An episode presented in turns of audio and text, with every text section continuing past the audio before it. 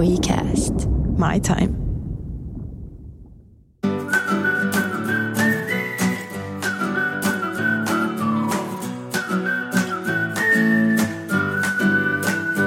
Miten hyvä sisältö synnyttää tunteita ja tekee vaikutuksen lukijaan? Pinkäästin haastattelussa matkablokkaaja Anna-Katri Räihä. Persoonattomat yritystilit, niin ne ei välttämättä kerää niin paljon seuraajia, että ihmiset kuitenkin seuraa ihmisiä.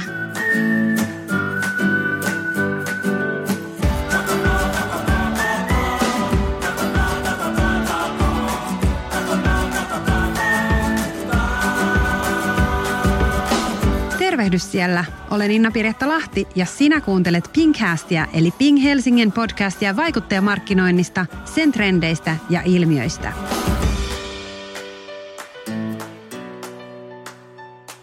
Tervetuloa kuuntelemaan vaikuttajamarkkinoinnin Pinkcastia, jonka teemana tänään ovat tunteet, joita vaikuttaja ja vaikuttajamarkkinointi yleisöissään herättää – Tunteet liittyvät vahvasti uudenlaiseen human-to-human markkinoinnin aikakauteen ja ne ovat myös yksi tämän kevään Ping-festivaalin teemoista.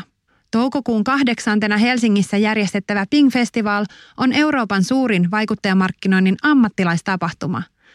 Tapahtuma tuo keväiseen Helsinkiin maailman kovimmat vaikuttajamarkkinoinnin visionäärit sekä heidän kanssaan toimivat yritykset – Tämän podcastin lopussa saat 50 euron etukoodin pääsylippuun, joten kannattaa pysyä kuulolla.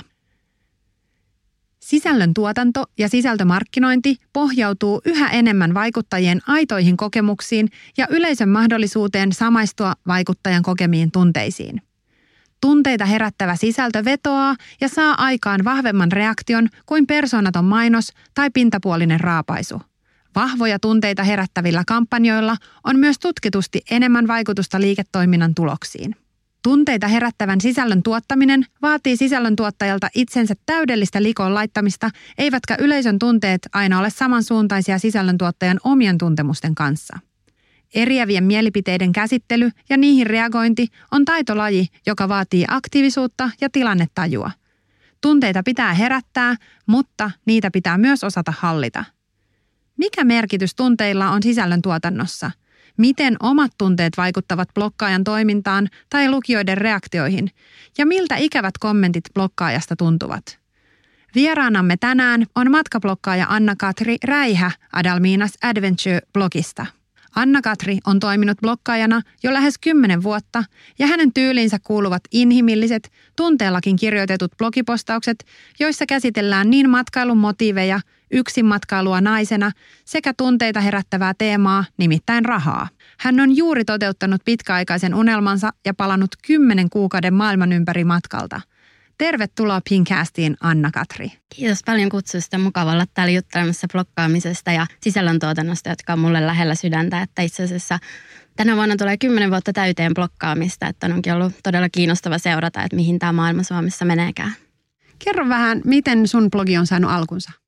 No mä perustin mun lifestyle-blogin 2008 lähinnä vaan itselleni ja sitä kautta lähdin sitten vähän testailemaan, että mitä se blogi-elämä oikein onkaan, mitä sinne haluaa kirjoittaa ja mitä ne omat intressit siinä on. Ja vuosien mittaan sitten se kehittyi siitä enemmän ja enemmän, mutta oikeastaan sellainen isompi muutos tapahtui tuossa muutama vuosi sitten, että mä kävin elämässä muitakin muutoksia läpi ja sen seurauksena sitten myös perustin oman erillisen matkablogin, johon aloitin sitten kirjoittamaan vähän erityyppisistä asioista, mitä olin sitten aiemmin lifestyle-blogin puolella kirjoitellut. Ja onko sulla nyt sitten kaksi blogia? No periaatteessa on, mutta lifestyle-blogi ei ole nyt pari vuoteen päivittynyt, että matkablogi on vienyt mun kaiken huomioon, että se on se mun isoin intohimo ja se, mistä mä saan tällä hetkellä valtavasti energiaa mun omaa elämäänkin. Ja mitä kaikkia kanavia sä käytät sun yleisöiden tavoittamiseen?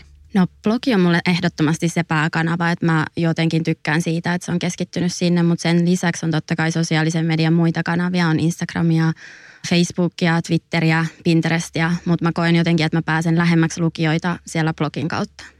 Tänään meidän teemana on tunteet, aihe, jota sinäkin sun blogissa paljon käsittelet. Sun blogin tapana on tuoda esiin ne tunteet, mitä ne kohteet ja ihmiset, joita sä tapaat sun matkoilla, herättää sussa. Minkälaisia reaktioita tämä tunteiden näin avoin käsittely herättää sun yleisöissä? No se on ehkä ollut ihan hämmentävä huomata, että se herättää myös tunteita siellä toisella puolella. Että ei pelkästään se, että mä jaan niitä mun henkilökohtaisia kokemuksia ja tarinoita maailmalta, mutta ihmiset yllättäen saa niihin aika helposti tarttumapintaa. Että ehkä jollakin tavalla tämmöisiin henkilökohtaisempiin juttuihin pystytään samaistumaan. Että tavallaan jos mä oon tuntenut jotain matkakohteessa, niin monet muut on kokenut niitä samoja asioita. Ei välttämättä siellä samassa matkakohteessa, vaan sitten jossakin muualla. Että ihmiset reagoi myös sitten omilla tunteillaan niihin mun teksteihin. Ehkä ne nostattaa mieleen omia muistoja tai muita kokemuksia, on ne sitten positiivisia tai negatiivisia, mutta ne saa ihmiset keskustelemaan.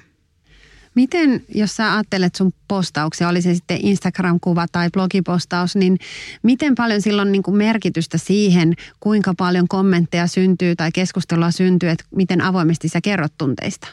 No mä oon huomannut, että keskustelua syntyy yleensä enemmän silloin, kun sä kerrot aidosti ja rehellisesti jostakin asiasta. Että se, että sä oot siinä postauksessa läsnä, niin se herättää aina siinä lukijassa myös jonkinlaista ehkä enemmän reaktiota siihen, että halutaan osallistua siihen keskusteluun.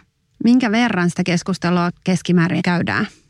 Se riippuu paljon, että joskus yllättävästikin joihinkin erilaisiin postauksiin voi tulla useita kymmeniä kommentteja hyvin lyhyessäkin ajassa. Ja sitten taas joihinkin postauksiin voi tulla vähemmän tai pidemmän aikavälillä, niin sinne ehkä palataan uudestaan ja kommentoidaan sitten enemmän. Tuodaan niitä tarttumapintoja siihen, että mihin pääsee tavallaan seuraajat samaistumaan siihen tarinaan siellä yrityksen taustalla. No miten sitten, jos ajatellaan sitä sun omaa brändiä, Eli miten sä koet, että sä saat sun lukijat sitoutumaan entistä paremmin siihen sun brändiin tai tarinaan tai sisältöihin ja miten sä pystyt hyödyntämään niiden aiheuttamia reaktioita? Mä jotenkin ajattelen mun blogikanavan sillä tavalla, että mä haluan olla siellä itse läsnä henkilönä ja kertoa niitä omia henkilökohtaisia kokemuksiani ja sitä kautta luoda tietynlaista kaverisuhdetta näiden lukijoiden kanssa. Että mä en ole vaan se tietotoimisto, joka jakaa vinkkejä kohteista, vaan mä oon se ihan kuin vaikka naapuri tai ystävä tai työkaveri, joka käy siellä matkoilla ja jakaa sitten niitä omia kokemuksia vaan nyt täällä blogin puolella. Minkä verran sulla on suunnilleen lukijoita viikoittain? No kuukaudessa unikkeja lukijoita on noin 15 000 tällä hetkellä ja nämä määrät toki vaihtelee sitten aina vähän sen mukaan, että missä kaikkialla reissaa ja onko kesälomat Suomessa käynnissä tai muuta.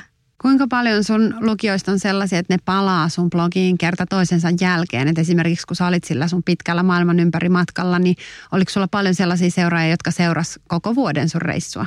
Oli itse asiassa. Ja tässä on myös ollut jännä huomata se, että kun mä oon kymmenen vuotta nyt blogannut, niin siellä on osa sellaisia, jotka on seurannut ihan sieltä alkuvuosista saakka, että se on tullut ilmiöistäkin kommenteista, mitä he on jättänyt. Ja tavallaan ehkä se on ollut kiinnostava huomata, että he on seurannut myös sitä mun kasvutarinaa, että miten mä oon vuosien mittaan muuttunut, niin se on kyllä ollut todella kiinnostavaa. Tämä on musta tosi mielenkiintoinen trendi nimenomaan matkablogipuolella. Mulla on itselläni lapsiperheen matkablogi ja meidän blogi taas on hyvin faktapohjainen, eli hyvin erityyppinen. Ei juurikaan tehdä lifestyle-tyyppistä sisältöä. Meidän blogiin tullaan selkeästi Google-hakujen kautta silloin, kun etsitään täsmätietoa johonkin tarpeeseen lasten kanssa matkustamisesta tai jostain kohteesta. Ja sitten taas niin kuin sun blogissa on tämä vahva lifestyle-lähestymistapa ja sitä kautta tietysti ne yleisöt on myös ehkä odottaa erityyppisiä sisältöjä sisältöjä ja odottaa sulta enemmän sitä itsesi ja tunteiden likoon laittamista. Miten sä hallitset sun ajankäyttöä, koska se vaatii hirveästi aikaa seurata sitä keskustelua, osallistua siihen kommentointiin ja toisaalta sitten siellä varmaan välillä tulee negatiivisiakin kommentteja, niin miten se ajankäyttö ja sitten se omien tunteiden hallinta siinä tilanteessa onnistuu? Ajankäytön kannalta niin mä yleensä suunnittelen mun sisältöä vähän etukäteen ja pyrin sitten kirjoittamaan näitä tekstejä vähän varastoon, jolloin mulla jäisi sitten reaktioaikaa siihen, että kun tulee kommentteja, niin mä pystyn olemaan siellä läsnä. Mutta tietysti, koska elämässä on paljon muutakin meneillään kuin vain pelkästään blogi, täytyy, on käynyt päivätöissä ja muuten, niin ajankäytöllisesti välillä on haasteita just siihen, että pääsee ihan reaaliaikaisesti samalla hetkellä kommentoimaan ja vastaamaan, mutta se on ainakin mulla tavoitteena ja haluaisin siinä myös parantaa. Miten sä hallitset niitä sun omia tunteita, joita ne lukijoiden kommentit ehkä herättää? Varmasti siinäkin on tämä kymmenen vuoden blogiura vähän kasvattanut ja kehittänyt, että miten niitä kommentteja ottaa vastaan ja miten niihin reagoi. Että mä oon pyrkinyt pitämään sen sillä tavalla, että mä aina, että mikä tahansa kommentti sinne tulee, niin mä luen sen henkilönä, että tavallaan kuka siellä sen kommentin taustalla on, että mä pyrin ajattelemaan sen sillä tavalla, että se on aina joku ihminen, joka sen kommentin jättää. Sillä on omat tunteet, omat ajatukset, omat ongelmat sen hetkisessä elämäntilanteessa, mikä voi ehkä heijastua siihen, millä tavalla se kommentti on jätetty. Että mä jotenkin pyrin tekemään siitä inhimillisemmän ja sitä kautta ehkä erottamaan sen siitä, että mitä kommenteissa voi olla, niin se ei välttämättä ole suoraan sanottuna just negatiivisesti minulle. Onko sulle tullut paljon semmoista negatiivista kommentointia? Matkablogin aikana yllättävän vähän, että ehkä se on enemmän sellaista eriäviä mielipiteitä tai jollakin tavalla mun elämäntyylin tai valintojen jonkinlaista tuomitsemista tai kritisointia tai tämmöistä, mutta mä en niitä koe niinkään ehkä niinkään negatiiviseksi kommentoinniksi, mutta sitten lifestyle-aikoina niin oli kyllä myös tämmöistä ihan ulkonäköön kohdistuvia ilkeämielisiä kommentteja ja oli sitten myös tämmöistä vähän epämukavaa kommentointia muun muassa, että eri kirosanojen säästämänä on saatettu sanoa, että tapa itsesi, niin ei, ei tämmöisiä ole tietenkään mukava saada.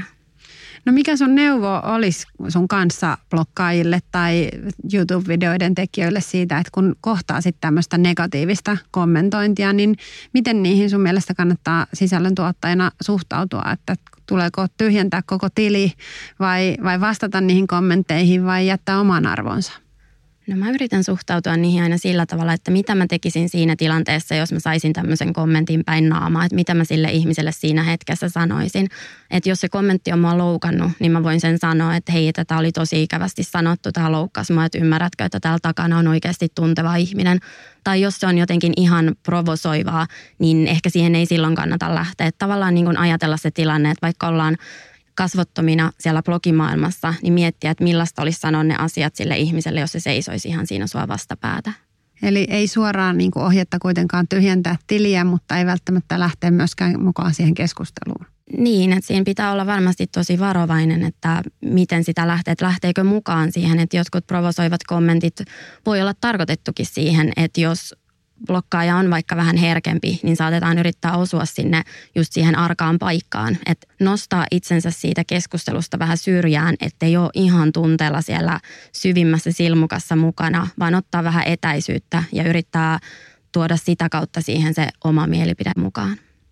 Mä uskon siihen, että on tosi tärkeää, että se tarina, mitä sä kerrot ja ne tavoitteet, mitä sulla on siellä blogissa, on myös suhteessa siihen, minkälaiset arvot sulla on siellä sun tekemisen taustalla, jotta sä pystyt sitten myös kaupallisissa yhteistöissä tuottamaan aidosti uskottavaa sisältöä niille kumppaneille, joiden kanssa sä toimit. Kuinka paljon sä oot pohtinut tätä sun omien arvojen ja sitten niiden tarinoiden välistä suhdetta? No esimerkkinä mä voisin tuosta sanoa vaikka, että ennen kuin mä perustin tämän mun matkablogin ja mä vielä pidin tätä mun lifestyle-blogia, niin mä jo silloin tiesin, että mä haluan lähteä maailman ympäri matkalle ja jolloin mun elämässä kaikki asiat tähtäisi vaan tähän matkalle lähtemiseen. Joten mun oli todella hankala pitää lifestyle-blogin puolella ehkä tietynlaista kulissia yllä siitä, että mä elin näennäisesti vielä sitä samaa vanhaa elämää kuin aiemmin, mutta mun ajatukset ja ehkä arvot ja asenteet oli jo muuttunut johonkin toiseen suuntaan, niin se oli todella haastava se loppuaika lifestyle-blogin puolella. Et nyt sitten matkablogin puolella niin mä oon kokenut, että mä oon pystynyt niin kuin avautumaan ja aidosti olemaan just sellainen, mikä mä oon ja intoilemaan niistä asioista, mistä mä oikeasti tykkään. Ja mä uskon, että se heijastui myös sinne lukijoiden puolelle, että mä pystyn olemaan aito ja rehellinen ja seisomaan niiden mun sanojen takana. No mikä on sun mielestä sun koskettavin tai eniten tunteita herättänyt blogikirjoitus tästä viime ajoilta tai viime vuodelta? Mä luulisin, että se on varmasti ei nyt erotarina, mutta tällainen kohtaaminen matkalla, että pienesti ihastuin siellä, mutta siitä jutusta ei sitten tullutkaan mitään. Ja mä kirjoitin siitä sitten itse asiassa sen kautta, että mä olin jossain aiemmassa postauksessa jo vähän vihjailu joistakin tämmöisistä asioista, mutta en ollut sitten lähtenyt sitä sen enempää avaamaan. Ja joku lukija sitten kommentoi, että miksi et sä voi kertoa, että se on selvästi jotain taustalla, että kerro nyt enemmän. Ja sitten mä mietin, että no miksi mä en kertoisi, että toisaalta se on tosi iso osa tätä mun matkaa, että se vaikuttaa niihin mun fiiliksiin myös niissä muissa matkakohteissa, että miksi mä en sitten kertoisi ja avaisi sitä kokemusta myös heille. Ja niin mä sitten kerroin tämän oman henkilökohtaisen tarinan tästä, että kuinka mä oon tavannut miehen ja ihastunut häneen, mutta tämä juttu ei ottanutkaan sitten täällä matkalla ollessa tulta alleen, niin siihen tuli ihan yllättävän iso lukijoiden kommenttivyöry ja siellä jaettiin omia omakohtaisia kokemuksia, omia tunteita. Siellä oli hyvin henkilökohtaisia tarinoita, oli tunteita laidasta laitaan. Ja se oli jotenkin hirmo koskettavaa huomata ja ehkä just se, että me ei olla yksin näiden tunteiden kanssa. No vaikuttiko tämä postaus ja sen aiheuttama kommentti, vyöry tai tulva siihen, mitä sä oot sen jälkeen tehnyt sun blogissa? No mä ehkä jollakin tavalla siitä huomasin, että avoimuus kannattaa tietyllä tavalla. Että tietysti kaikkea ei voi elämästä kertoa ja jakaa ja mullakin aihealueet kuitenkin liittyy matkailuun. Mutta tavallaan se, että jos sä haluat käydä keskustelua niiden lukijoiden kanssa, saada siihen sitä henkilökohtaista otetta, niin sun pitää myös jotakin itsestä jakaa ja antaa itsestäsi enemmän lukijoille. Mikä olisi sun vinkki siihen, että miten yritys voi tehdä onnistunutta ja tunteisiin vetoavaa ja ehkä perustuvaakin sisältömarkkinointia? No varmasti ensimmäisenä siinä on se, että valitaan oikeat henkilöt siihen mukaan tekemään. Ja toisaalta se, että jos tehdään blokkaajan tai muun somevaikuttajan kanssa yhteistyötä, niin annetaan myös jollakin tavalla vapaat kädet ja kannustetaan siihen omakohtaisen kokemuksen jakamiseen. Että sitä kautta päästään luomaan sitä ystävyyssuhdetta sinne lukijakuntaan ja tuomaan niitä tunteita ja tuntemuksia esiin. Viimeiseksi haluan kuitenkin kurkistaa vähän tulevaisuuteen. Sä oot tehnyt yhteistyötä brändien kanssa, jolla on teknologinenkin kehitys jo pitkällä.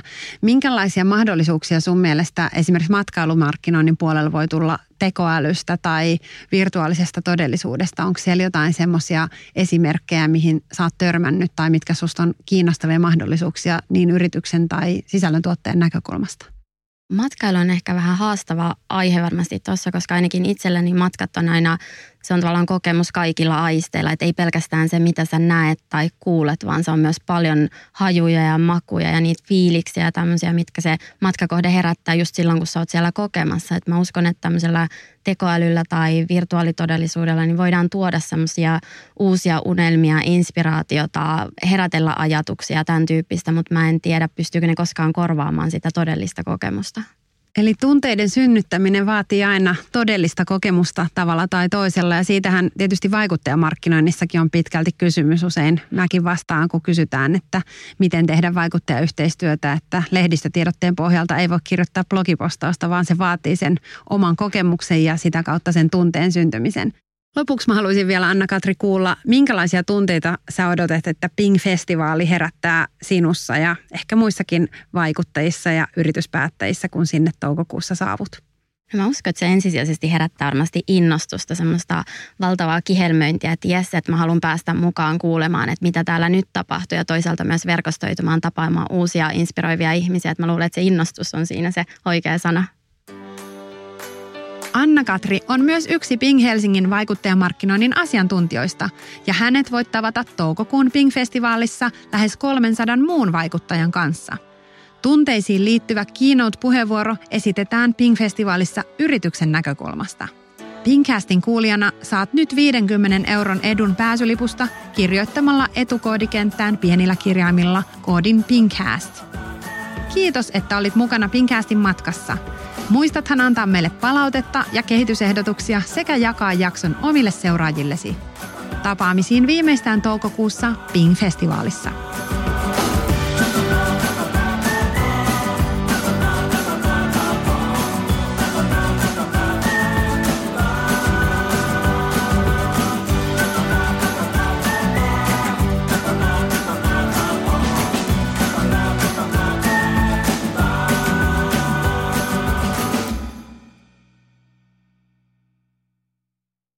Mahtavaa, että olet löytänyt podcastien pariin. Lisää oivaltavia ja viihdyttäviä sisältöjä löydät osoitteesta wecast.fi.